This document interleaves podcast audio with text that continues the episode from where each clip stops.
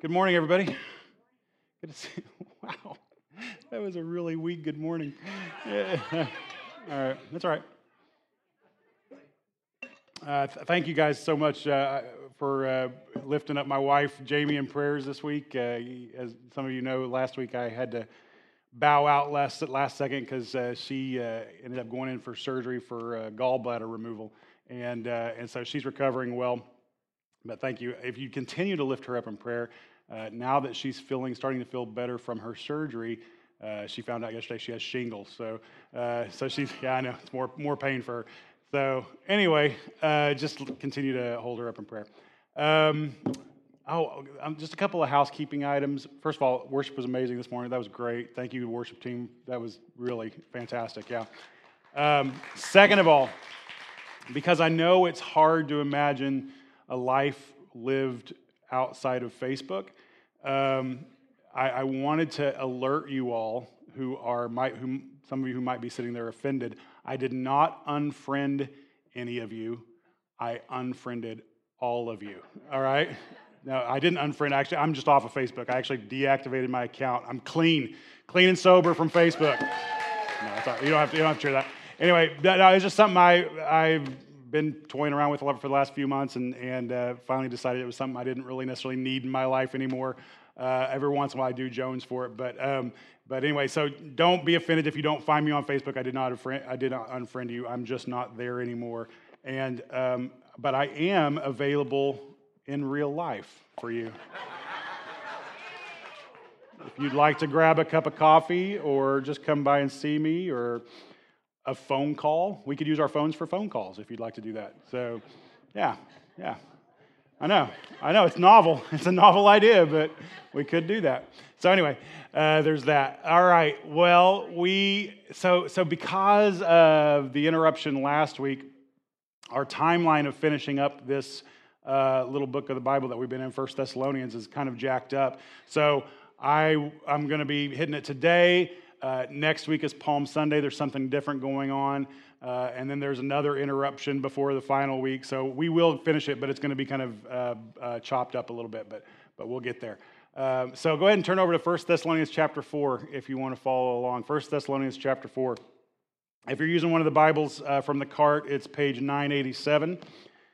987. So the last week, for those of you who either were not here or have uh, slept since then. The la- two weeks ago, when I uh, spoke uh, from 1 Thessalonians chapter 4, the topic was about Paul encouraging us toward uh, sexual purity, uh, lives of sexual purity. And the reason uh, for the reason that he gave for calling us to lives of sexual purity. And, and, and, and, and we talked about how in the early church, sexual purity was a huge deal, a huge deal. It was one of the markers that the early church was known for even by like the Romans who, who uh, kind of did not like them, uh, like the Christians, and, and didn't understand the whole movement and everything. One, they would uh, almost every single time a historian wrote about the Christians, they would remark on, you know, one thing I got to say about them is they are a sexually pure people. Like they, they, and, and they, they held that as, as something to be esteemed. I mean, it was something that they really uh, were impressed by, right? So the reason Paul gives for that call to sexual purity is, as is the case with pretty much everything we're called to in Scripture, love. Love. We are called to sexual purity because we are called to live lives of love. And one of the ways that we love our neighbor well is by living sexually pure lives. Uh, we don't offend our neighbors with sexual impurity. We don't, uh, you know, potentially, uh, because of our uh, catting around, you know, uh, cause someone else to fall into adultery because mistakes we've made or whatever. You know, what we just don't. We we we we, own, we honor our God by following His plan for our lives and His design for our lives, and we honor our neighbor and love our neighbor by also remaining sexually pure. And we talked we talked about that. So on the tail end of this same chapter. Paul then goes into uh, one more, more little paragraph, and we're just going to hit this little paragraph today. Uh, we were supposed to hit it at the end of the last sermon, but I just I, I ended up talking too long about sex. So, uh, Thessalonians chapter 4, start with verse 9. Look at what he says here. He says, Now concerning brotherly love, you have no need for anyone to write to you, for you yourselves have been taught by God to love one another. For that indeed is what you are doing to all the brothers throughout Macedonia. But we urge you, brothers, do this to do this more and more, and to aspire to live quietly, and to mind your own affairs, and to work with your hands as we instructed you, so that you may walk properly before outsiders and be dependent on no one. All right? So there's a lot packed into this little paragraph, a lot packed in of, of again, kind of part B of what we started last time, which is uh, how to love each other well. And here he instructs us in another way. There was the sexual purity thing, and now he's going to instruct us in another way of how to love each other well. And there's, again, a lot packed into this little paragraph, so we're going to spend some time on it. Now, I don't know, like, we talk some, I, I try not, we try not to, um, you know, some churches talk about money all the time. All the time, all the time, all the time. We, we, I, I try not to, from a teaching standpoint, like hammer the idea of you got to be giving, you got to be giving, you got to be. Instead, what I try to do is just lead you to what Scripture says about the lives of generosity that we're called to, right? And, and so, as we work through passages of Scripture like this, we're eventually going to come upon something like this that's going to point us in this way. And you're like, where's generosity in this passage? And, and where it is is right there in the beginning, where he says, um, concerning brotherly, brotherly love, uh, nobody needs to write you about this because God's been teaching you about it. For he says, For that indeed is what you're doing to all the brothers throughout Macedonia. And here, what he's doing, he's making a reference to all the other churches who are being persecuted in the region that this church is in, in Macedonia. This church in Thessalonica has been very generous to support them to send them support, to send them aid, to send them encouragement, to, to help them as they're being persecuted. The people of Thessalonica were a little bit wealthier than some of the other surrounding communities, and so they had a little bit more resources to share, and they were sharing that. And Paul says, continue doing that. In fact, do it more and more and more, right? And so he's calling them to this life of, of generosity. Now, I don't know if you've ever been on the receiving end of generosity. Um, but it's a, it's a humbling experience to, to, to, to do that. It's, it's, um, I grew up as a, as a pastor's kid, and, um, and so in my life, we were, my family was on the receiving end of generosity on, an, on quite a few occasions, right? And so uh, in my own life, especially pardon me, especially kind of pre Dixon life when I was a youth pastor. And I don't know if you're aware of this, but youth pastors don't make a whole lot of money. And, and so, like, I, there were several occasions where we were blessed by either people in the church or people in the community, you know, or whatever. Like, like I've been on the receiving end of generosity multiple occasions throughout my life and i'm sure many of you have as well and there's something very humbling about it a very also that it's it's very uh, gratitude inducing uh, to, to go through something like that, to, to feel like, wow, God is really looking out for me. And I, have shared this story before, but I remember one time when we were in uh, Missouri, it was when Molly and Isaiah were really little, and we were financially strapped. I mean, we were, we were really stressed out financially at this one particular, uh, you know, few month period of our lives. And um, it reached a point to where we literally didn't know, like, like we needed groceries, out of money. Like, what are we going to do? What are we going to do? And uh, I, I, can remember just kind of praying with Jamie about that and going, you know, God, we need you to come through for us in a big way. And, and the very next day, went out to the mailbox and somebody had uh, uh, dropped a, an anonymous envelope in our mailbox uh, with $500 in it. And I, I just remember going, oh my gosh, I just be, again, it's anonymous, so I couldn't point to a person to give the credit to. It, it was in my mind from God because it, you know, it was such a direct answer to a prayer request. And, and I remember going back to the house and, and, uh, you know, I was telling Jamie about it, and Molly and Isaiah being small, they overheard it, and, and, uh, and they were like, where did that money come from? And, and uh, I was like, God, God, God sent this to us, you know? And, and so then the very next day, they're, they, you know, after the mailman drives by, they're all like, hey, let's go out to the mailbox, see if God's any more money, right? I mean, they're just, they're like, they're, God does that through the mail now. It's in their eyes, you know? And so, I, but I just remember feeling that just enormous sense of, of gratitude, of that God was in control, that he was taking care of us, that, that even though, yes, this, this obviously came from a person, you know, it's not like God wrote the check or whatever. Like this came through a person, but it came through a person whom he had impressed upon to help. And so, you know, all that. So I, I've been on the receiving end of gratitude, and I could tell multiple other stories. I'm sure many of you could too. Many of you could too, of how God has blessed you in, in really incredible ways by providing for you when you needed provision. What I know about my own life right now is that um, this is a, a muscle that I need, that I'm trying to exercise. This is a muscle that I am, I, I, it's a gift that I want to develop more in my life. I want to be uh, on the giving end of generosity at this point in my life. I want to grow that because, not because, not only because I've been blessed by generosity throughout my own life, but because it's the life that Christ calls us to. That he calls us to a life of love that is oftentimes acted out through generosity. Oftentimes acted out through generosity. So uh, go ahead and put that main point up there. This is the main point for today. Um, and I just substitute a couple of words from the last one. So we're called to generosity because we're called to show love. We're called, so the reason that you, as a follower of Jesus Christ, are called to a life of generosity is not because the church needs more money. That's not why it is. You're called to live a life of generosity because you are called to live a life of love. And your money and your possessions is one of the ways that you show love. One of the ways, not the only way. I'm not saying the only way to show love is through your money. That's not what I'm saying.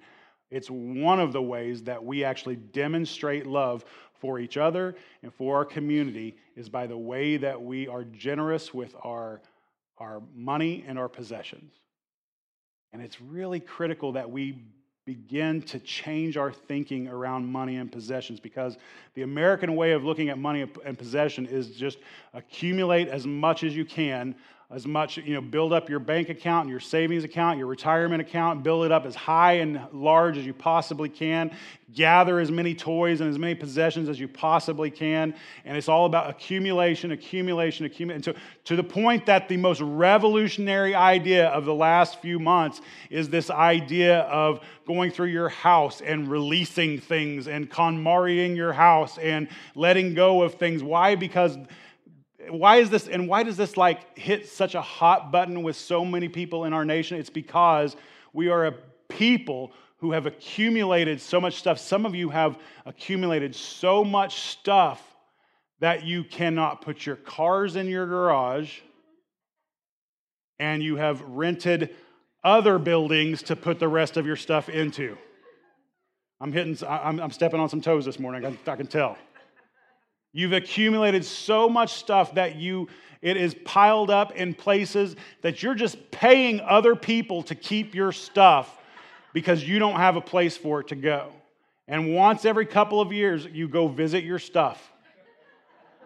You open up that door and you look in and you're like, oh, it's all my stuff. Oh, ah, I love this thing. Close the door, go back home, and park out in the street. right? right?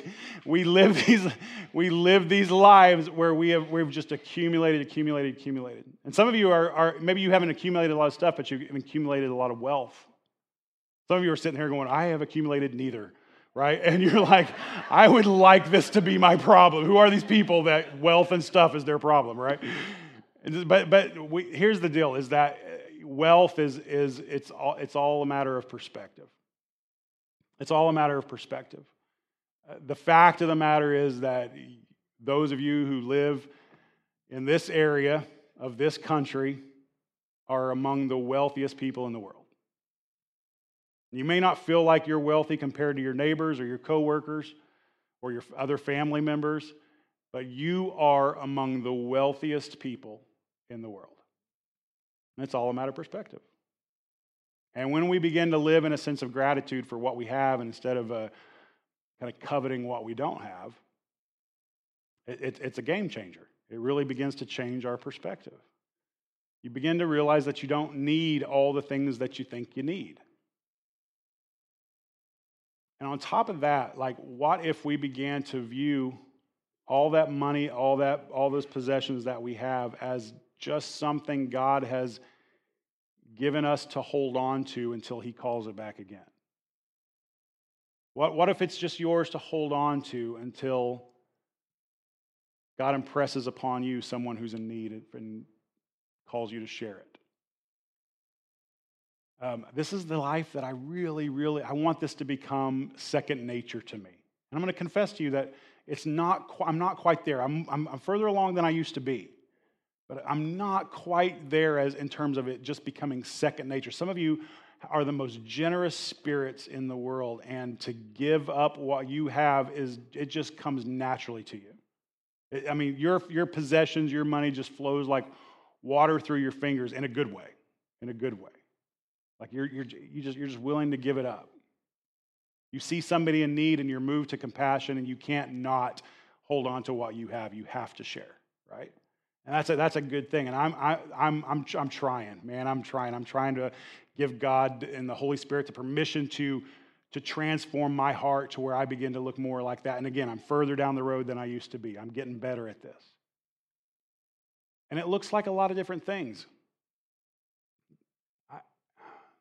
It's such a weird uh, time in history for our country because uh, we as a people are, are making more money than any generation before us has ever made. And we also feel more strapped than any generation before us probably has.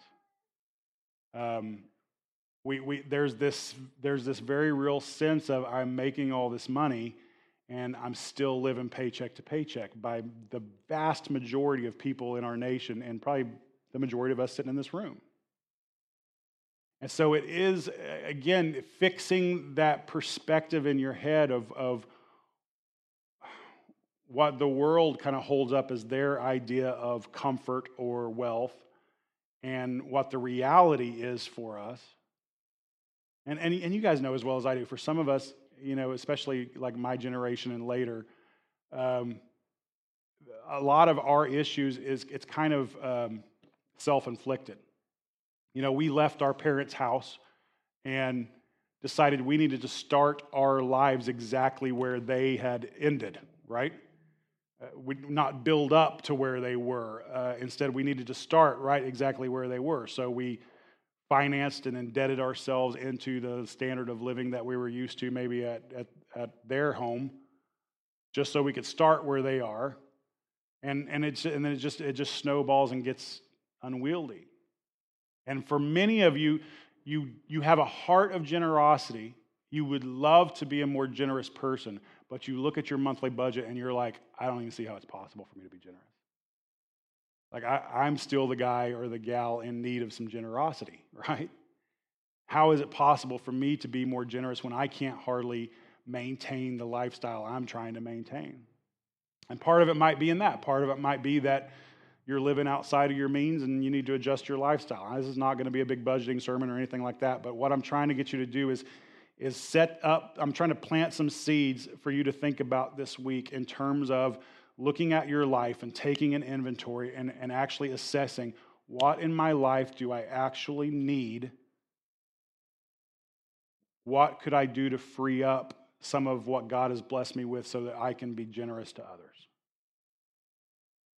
Why? Because this is what love does. Love puts the needs of others before the needs of self.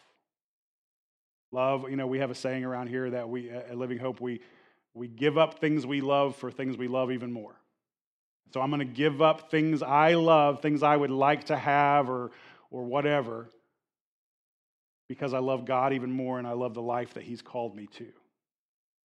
But to live that life requires sacrifice. It does. It absolutely does. If you think it doesn't require sacrifice to live life for God, then you've been sold a bill of goods. To live life for Christ requires sacrifice.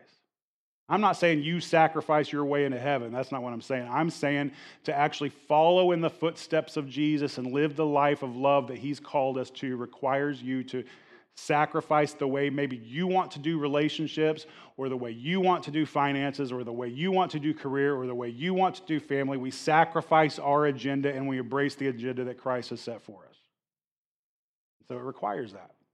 So, what is it that let me just throw out a couple of ways and then I'm going to get, go, go ahead and go back to that uh, scripture, Amy. Thank you.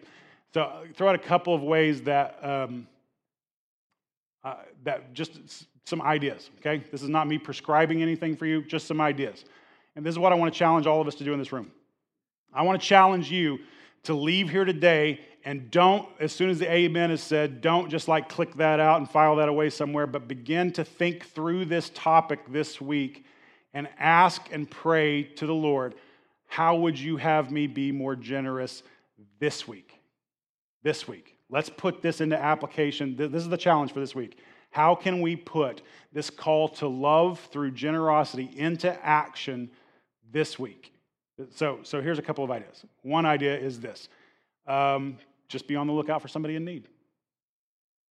Be on the lookout for somebody in need. And it may not, maybe it's not the homeless guy on the corner. Maybe that's not, that's not the kind of lookout I'm talking about, although that might be the, the, the, the situation for you. But it could just be this. A lot of times, um, it's just when I'm all by myself and I've got no people in front of my face. Maybe I'm still laying in bed before I go to sleep or after I wake up or in the middle of the night when I wake up or whatever. And God has placed a name in my mind. And I'm like, why is that person on my mind? Why is that person on my mind? And this week, would you just entertain, if that happens to you this week, just entertain the idea that maybe He's placed that person on your mind because He wants you to bless them in some way because he wants you to show some generosity towards them in some way. It could be an anonymous financial gift, it could be that you're aware of, of some physical thing, some stuff thing that you know that they're in need of, that you have, that you could share with them, whatever. But, but entertain the idea that those names that God puts on our hearts and in our heads, maybe He's doing it because this week He wants you to bless them. Another, another way that you could start to show generosity. Our church tries to be a, a, church that is generous to this community, generous to needy people around the world. We, we try to look for opportunities to serve people and, and uh, meet the needs of people, just like this church in Thessalonica used to do to the churches around it and the, the communities around it. And one of the ways that we're able to do that is through your regular faithful giving to this church. It doesn't just, I, you know, one, one of my pet peeves is, is uh, you know, this idea that you give to the church so we can keep the lights on. That, that's one of the things that gets paid around here, yes, but we're not asking you to give so we can pay the electric bill. That's not, like, if that's our whole vision for giving, then what a weak, pathetic vision for giving, right? Yes, we will continue to pay the electric bill. But that's not why we ask for your generosity. We ask for your generosity because Scripture asks for your generosity, and because when we as a church can collectively come together, we can do more for our world than we could individually. We can love our world better than, together than we could in some ways individually. And so, if you're not a regular faithful giver to Living Hope Church, then pray about that this week. I'm not going to tell you what that looks like. I'm just going to ask you to just pray about it. Just pray, God, would you be having me to step up in some sort of regular, faithful way to give to this church that I love that I haven't before, you know, in the past? Just, just, just pray about that. See what happens. The third way is this. I think one of the most beautiful ways you can financially bless a person is if you have somebody in your life that owes you, that is indebted to you. Would you just pray this week about possibly forgiving that debt? Would you pray this week about, God, would you have me to bless this person just by going, I'm going to, I'm to forgive that debt. You don't owe me anymore. We're square. We're square. For some of you, this might be tied to an issue of bitterness in your life where somebody is not being faithful to pay you what they owe you, and you have let that build up and fester in your life, and it's caused a little bitterness, it's caused a little bit of attitude on your part. And maybe one of the most healthy things you could do for your own spirit is just to forgive that debt, to just let it go. I know some of you are sitting there going, You don't know this person that I'm thinking of. I need to teach them a lesson. I, I, I got. I got, I, if, if I don't hold their feet to the fire on this, then I, they're just going to think they can get over in life or whatever. I'm just saying, entertain for the, poss- the possibility that maybe this week God is calling you to just to forgive that debt and just bless that person that way. Maybe, maybe not. I'm not saying definitely, I'm just saying pray about it. Pray about it. But my point in all this is just this whether it's those three ideas or three ideas you come up with on your own, I don't really care, but begin to pray this week as we leave this building today. Go out and pray to the Lord. God, grow my heart of generosity. Show me people who are in need that you have, are calling me to bless, and give me the heart and the means to do that. Give me the heart and the means to do that. We're just called to love through our money. We are. It's not the only way we're called to love, it's just one of the ways, but we are called to love through the way that we are generous with our money and with our possessions. Now, look down at this a little bit further, where he says, talking about that generosity, we urge you, brothers, to do this more and more. And then he says this, and to aspire to live lives, let me look down here. Aspire to live quietly, to mind your own affairs, and to work with your hands. To aspire to live quietly. Now, this is a very un American idea living quietly. Uh, we tend to live loud, we tend to live big. Um, but what would it look like us for us to embrace quiet lives? And I, when, I, when I read that, the way I read it, and this is just me, maybe you read it a different way, I kind of interpret that like no drama lives. Like I'm not, I'm gonna, I'm gonna let go of drama. I'm not gonna be a person of drama in my life. Uh, or in the lives of my friends and my family or whatever. I'm gonna be, uh, I'm not gonna be easily offended and just outraged about every little thing. I'm not gonna be, I'm just, I'm just gonna, I'm gonna quiet it down. I'm gonna live peaceably amongst my family and amongst my friends. I'm, I'm gonna do that. And then, kind of hand in hand with that one is the mind your own affairs, which is New Testament language for mind your own beeswax, right? Mind your own business. Like, why are you up in everybody else's business? Like, this is one of the biggest complaints about Christians in our, in our nation today. It's like, why are the world around the church is looking at the church going, why are you so concerned with all my business? Why are you trying to change my life and get up in my business and dictate the way I live my life? And even Paul says, don't do that. He's like, why, why are you so concerned with people outside the church and the way that they're living their lives and whatever? He's like, he's like, focus on, you know, the, the sin in your own house. Focus on the sin in your own church. Let God worry about what's going outside in the world. You know, your job to the world is to love them well and to show them the gospel of Jesus Christ and invite them into the family. Other than that, just like mind your own business. And we need to be we need to become a church, become a people who understand the beautiful gift that we give our community by minding our own business. How beautiful a gift it is we give to our community around us by being a church that's not constantly trying to control their lives. Instead, we just live peaceably. Now, there are times when we, as followers of Jesus Christ, are called to stand up and to speak out. There are times that, that the Holy, and it's not every time, by the way, but there are times when the Holy Spirit impresses upon us as individuals the need to speak out for people who don't have a voice, for people who are being mistreated, to sacrifice our own comfort and our own peace on behalf of those people who are not experiencing them themselves. There are times we're called to that, but by and large, we're called to be a people living peace, peaceably with each other, minding our own business. And then he has, has this beautiful phrase right here at the end where he says, Aspire to live quietly, to mind your own affairs, and to work with your hands as we instructed you, so that you may walk properly before outsiders and be dependent on no one. And this is Paul's really subtle way of saying the church is not a place for freeloaders. It's not a place for freeloaders. We need to become, and, and this is a quality that our nation is, is losing, unfortunately, but we need to kind of become again a people who understand the honor and the value of hard work. That there, I, I am, I don't want to oversimplify this. I think there are a lot of problems that people experience today in their personal lives that stem from they feel no sense of honor or pride because they are just freeloading. Just freeloading. They're just sponging off of everyone around them. And I'm telling you that if you're living your life that way, you will feel no peace inside.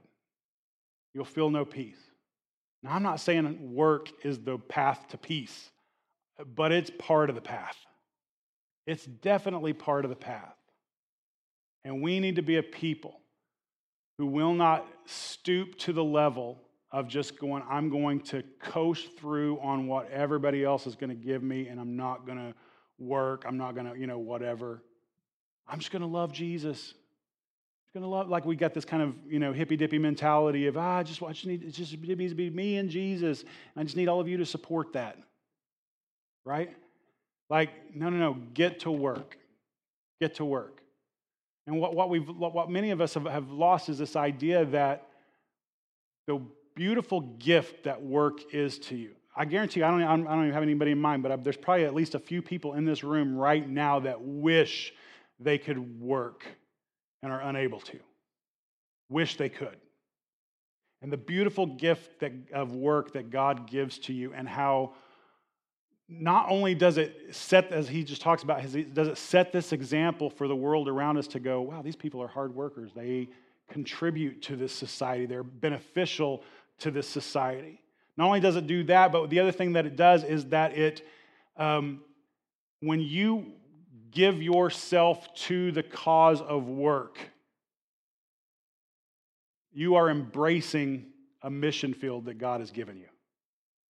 Some of you look at your workplaces as just this kind of dreary, horrible thing that you have to go through for the sake of, you know, paying your bills or whatever else. And one of the best things that you could do would be to change your mind around work and begin to see your workplace as your mission field. That God has placed you there on purpose for a reason. He has you there to because he has put you as a light in a dark place to lift that workplace up. To show the gospel to people around you. You're like, yeah, but there's laws. You know, I, I can't. Yeah, you know what? It's okay. It's okay. Break the law and tell people about Jesus, please. Please just tell people about Jesus. We'll visit you in jail. We'll bring you stuff. we will. We won't forget about you. You're, you're, you know, you're not going to get sent to jail. You're not going to get sent to jail over this. We live in America, right? Now, you might think, well, that's changing. Maybe, but not yet. So, in the meantime, tell people about Jesus. Open up your mouth and just begin to share, like, like Paul talks about, the hope that you have inside of you.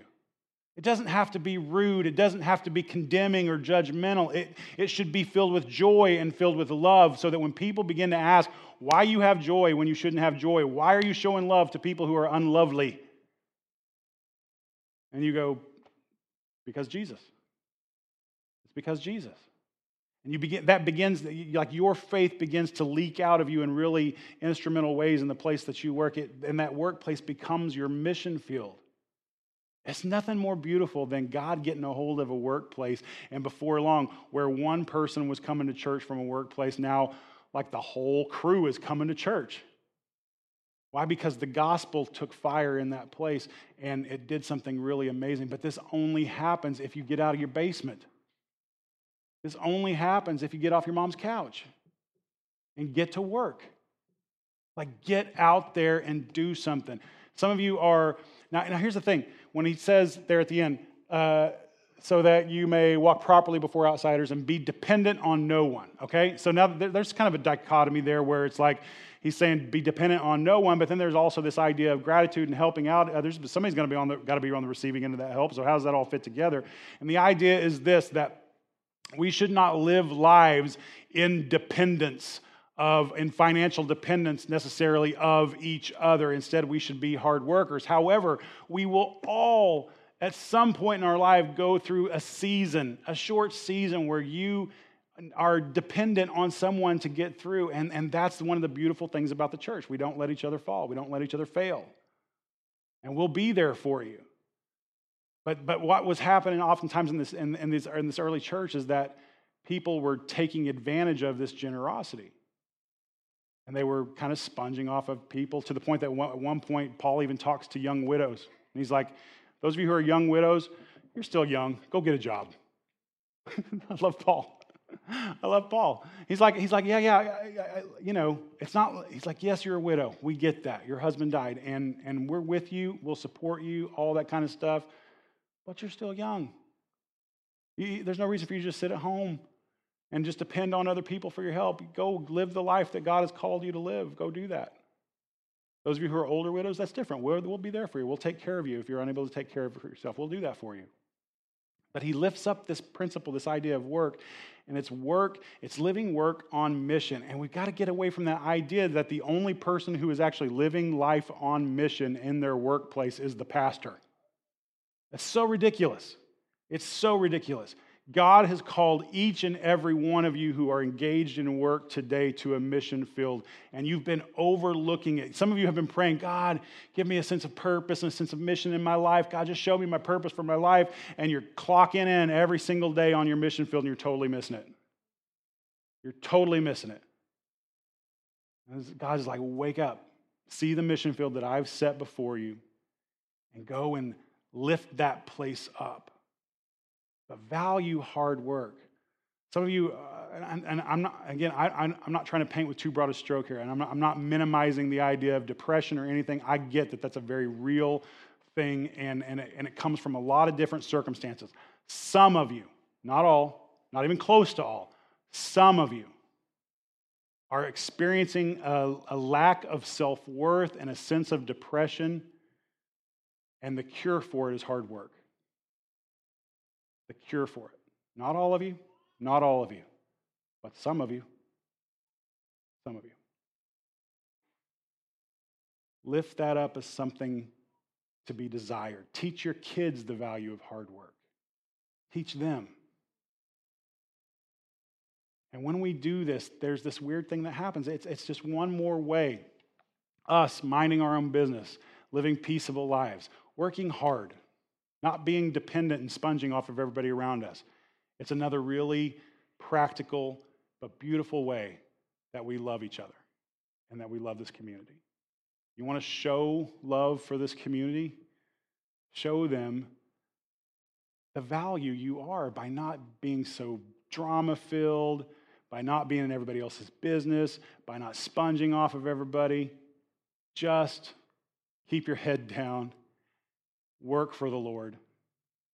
And just allow Him to give you the opportunities to speak up and to reach into people's lives in really tangible, generous, beautiful ways.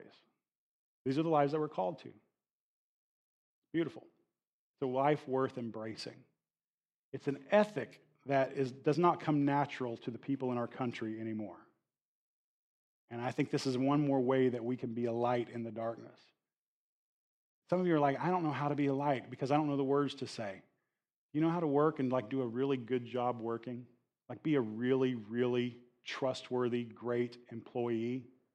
That is light in darkness if you can do that. It is light in darkness when you can do that. So embrace that, embrace it, and then allow God to open doors for conversations in that mission field that He's called you to. Amen? Let's do that. Let's do that. Pray with me. Pray this prayer that Jesus taught us to pray. Our Father in heaven, hallowed be your name. Your kingdom come, your will be done on earth as it is in heaven. And give us this day our daily bread. Forgive us our debts as we also have forgiven our debtors. And lead us not into temptation, but deliver us from evil. Father, we love you and we thank you so much for your word to us today. We thank you for giving us these really beautiful, practical ways to live out the kind of love that you've shared with us. We thank you that you were not a God who came to this earth and just sponged off of everybody around you and just laid back and wanted people to serve you and to meet all your needs. But God, Jesus, you showed us the example of hard work. That when you were on your in your years of ministry, you hustled every day to get your word and your gospel out to people who needed it. And you were active in people's lives, changing them. God, you help us. Thank you so much for the jobs that you've given us, the way that you have provided for us. God, help us to turn those incomes into opportunities to spread your gospel, to, into opportunities to be generous with each other and with our community. God, help us to desire a peaceful life with each other and with our neighbors. And as we try to live lives that are quiet and peaceable and generous, God, I pray that you would open gospel doors for us to really and truly share in meaningful ways the hope that lives within us. We love you. We pray all this in Jesus' name. Amen. God is good. Amen. All right. Everybody have a great week.